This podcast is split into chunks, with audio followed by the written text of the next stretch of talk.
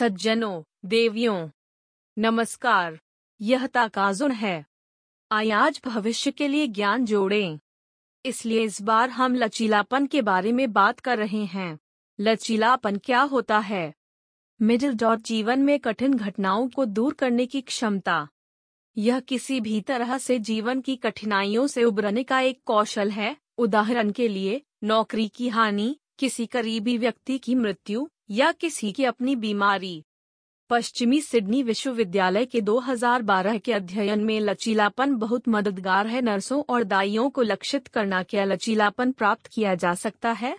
यह एक सामग्री बन गई है जिसे कहा जाता है। अगर मैं इसका उत्तर संक्षेप में कह सकता हूँ। मिडिल डॉट, आप प्रतिकूल परिस्थितियों से उबरने के लिए अपने मानसिक प्रशिक्षण को पूरी तरह से विकसित कर सकते हैं।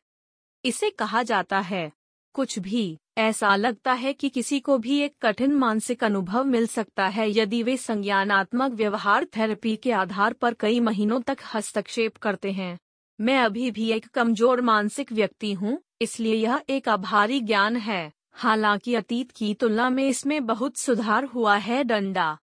तो मुझे वास्तव में क्या करना चाहिए? मैं इसके बारे में चिंतित हूँ लेकिन कई साहित्य में जो कहा गया है, वह है चार। इसके बारे में पता होना महत्वपूर्ण है। यह बात है, आर। विशेष रूप से, यदि आप उन्हें व्यवस्थित करते हैं। एक, समर्थन समर्थन डंडा। दो, रणनीतियाँ रणनीतियाँ डंडा। तीन, बुद्धि, शिथिलता डंडा। चार, समाधान मांगने वाला व्यवहार, समाधान मांग डंडा। यह फोर एस है। मुझे लगता है कि यह अच्छी तरह से समझने के लिए बहुत सार है तो आइए देखें कि वास्तव में चरणों में इस फोर एस का उपयोग कैसे करें। Four S plan. चरण एक।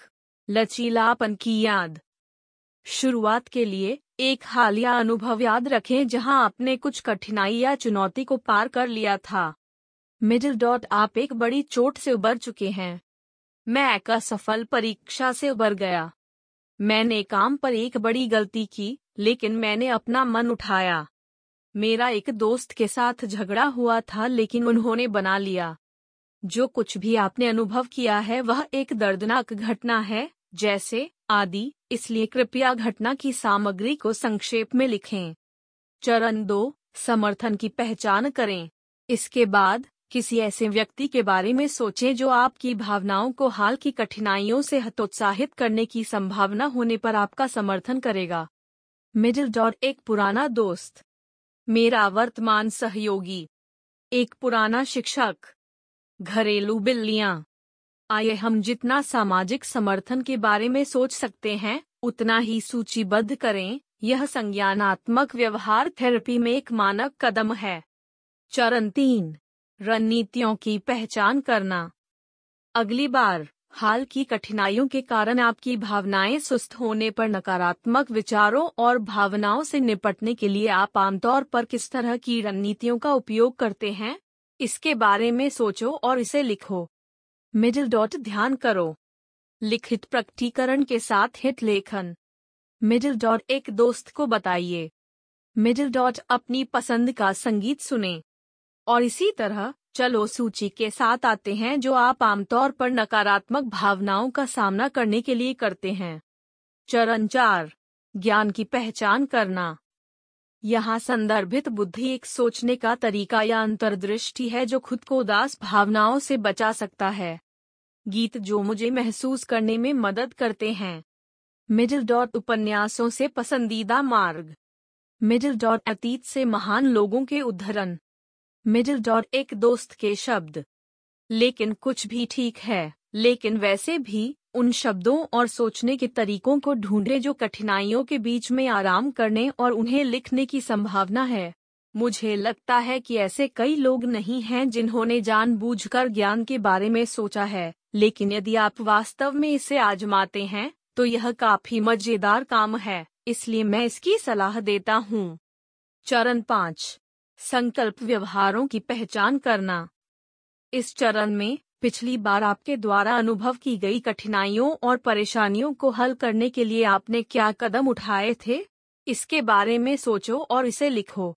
उदाहरण के लिए मिडिल डॉट समस्या के कारण का विश्लेषण करें। मिडिल डॉट नई जानकारी पाएँ। मिडिल डॉट समस्या को हल करने की योजना। मिडिल डॉट एक विश्वसनीय साथी खोजें। इस बारे में सोचें कि इस तरह की समस्या को हल करने के लिए आप किस तरह की चीज़ें कर रहे हैं। यदि बस पास होने के लिए समय की प्रतीक्षा एक मानक कार्रवाई है तो इसे लिखना ठीक है। चरण छह, वर्तमान स्थिति की व्याख्या। अब से, हम वर्तमान कठिनाइयों को दूर करने के लिए एक योजना बनाने के लिए चरण पाँच तक लिखी गई जानकारी का उपयोग करेंगे। सबसे पहले संक्षेप में, उन कठिनाइयों और परेशानियों का वर्णन करें जिन्हें आप इस समय लिखित रूप में सामना कर रहे हैं। मैंने काम पर गलती की है। मैं काम नहीं कर सकता क्योंकि मैंने हड्डियाँ तोड़ दी हैं। मेरे लिए किसी महत्वपूर्ण व्यक्ति के साथ मेरा झगड़ा हुआ था। मैंने सोचा कि यह अच्छा होगा यदि आप वर्तमान स्थिति को संक्षेप में समझा सकें। चरण सात चार एस प्लान समर्थन। पिछले चरण रणनीति में निर्यात किया गया। बुद्धिमत्ता। समाधान व्यवहार के आधार पर अपने आप से निम्नलिखित प्रश्न पूछें। क्या मैं इस मुद्दे के लिए समान या समान संसाधनों का उपयोग कर सकता हूँ? मिडिल डॉट, क्या पिछले अंक में उपयोग किए गए संसाधनों को थोड़ा बदलना और उन्हें इस समस्या पर लागू करना संभव है? मैंने पिछली बार अपने बॉस से परामर्श किया था, लेकिन इस बार मैं अपने सहयोगियों आदि से परामर्श करूँगा डंडा। मिडिल डॉट, यदि कोई संसाधन जो पिछली बार उपयोग नहीं किया जा सकता है, वह इस बार अमान्य है तो समर्थन पर क्लिक करें। रणनीति। बुद्धिमत्ता। क्या कोई रेजोल्यूशन एक्शन है, जिसका उपयोग नए होने की संभावना है? और मैं इसकी सराहना करता हूँ यदि आप उन उत्तरों को लिख सकते हैं जिनके साथ आप आए थे। सहायता, रणनीति, बुद्धिमत्ता रेजोल्यूशन एक्शन में फोरेस की मात्रा जितनी अधिक होगी, प्रभाव जितना अधिक होगा, इसलिए मैं प्रत्येक आइटम के लिए तीन से पाँच के बारे में सोचना चाहता हूँ।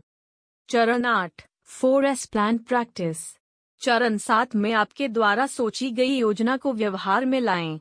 यह ठीक है यदि आप योजना पर एक त्वरित नज़र डालते हैं और उस व्यक्ति के साथ शुरू करते हैं जो निष्पादित करना सबसे आसान है। अंतिम चरण फोर एस योजना मूल्यांकन। आइए हम अभ्यास में लगाए गए प्रत्येक उपाय की प्रभावशीलता को मापें। विशेष रूप से, यदि आप निम्नलिखित प्रश्नों के बारे में सोचते हैं तो मैं इसकी सराहना करता हूँ। क्या योजना आपको कठिनाइयों से उबरने में मदद करती है? सबसे उपयोगी संसाधन क्या है? इसका कारण? सबसे कम उपयोगी संसाधन क्या था? इसका कारण? क्यों? यदि आप किसी भी योजना को अमल में नहीं ला सकते हैं, मिडिल डॉट क्या ऐसा कुछ है जिसे अभी से फोर एस योजना में जोड़ा जा सकता है? क्या इस बार कोई फोर एस योजना बनाई गई है जिसे मैं अपने जीवन में अन्य स्थितियों में उपयोग कर सकता हूँ? हर व्यक्ति में अपना जीवन बदलने की शक्ति होती है। आज सबसे छोटा दिन है। आय ज्ञान के साथ कार्रवाई करें और अपने भविष्य के लिए आगे बढ़ें। यदि आप एक सज्जन और एक महिला हैं जो कहती हैं कि यह अच्छा था तो कृपया हमें एक उच्च रेटिंग दें और चैनल की सदस्यता लें। फिर फिर से।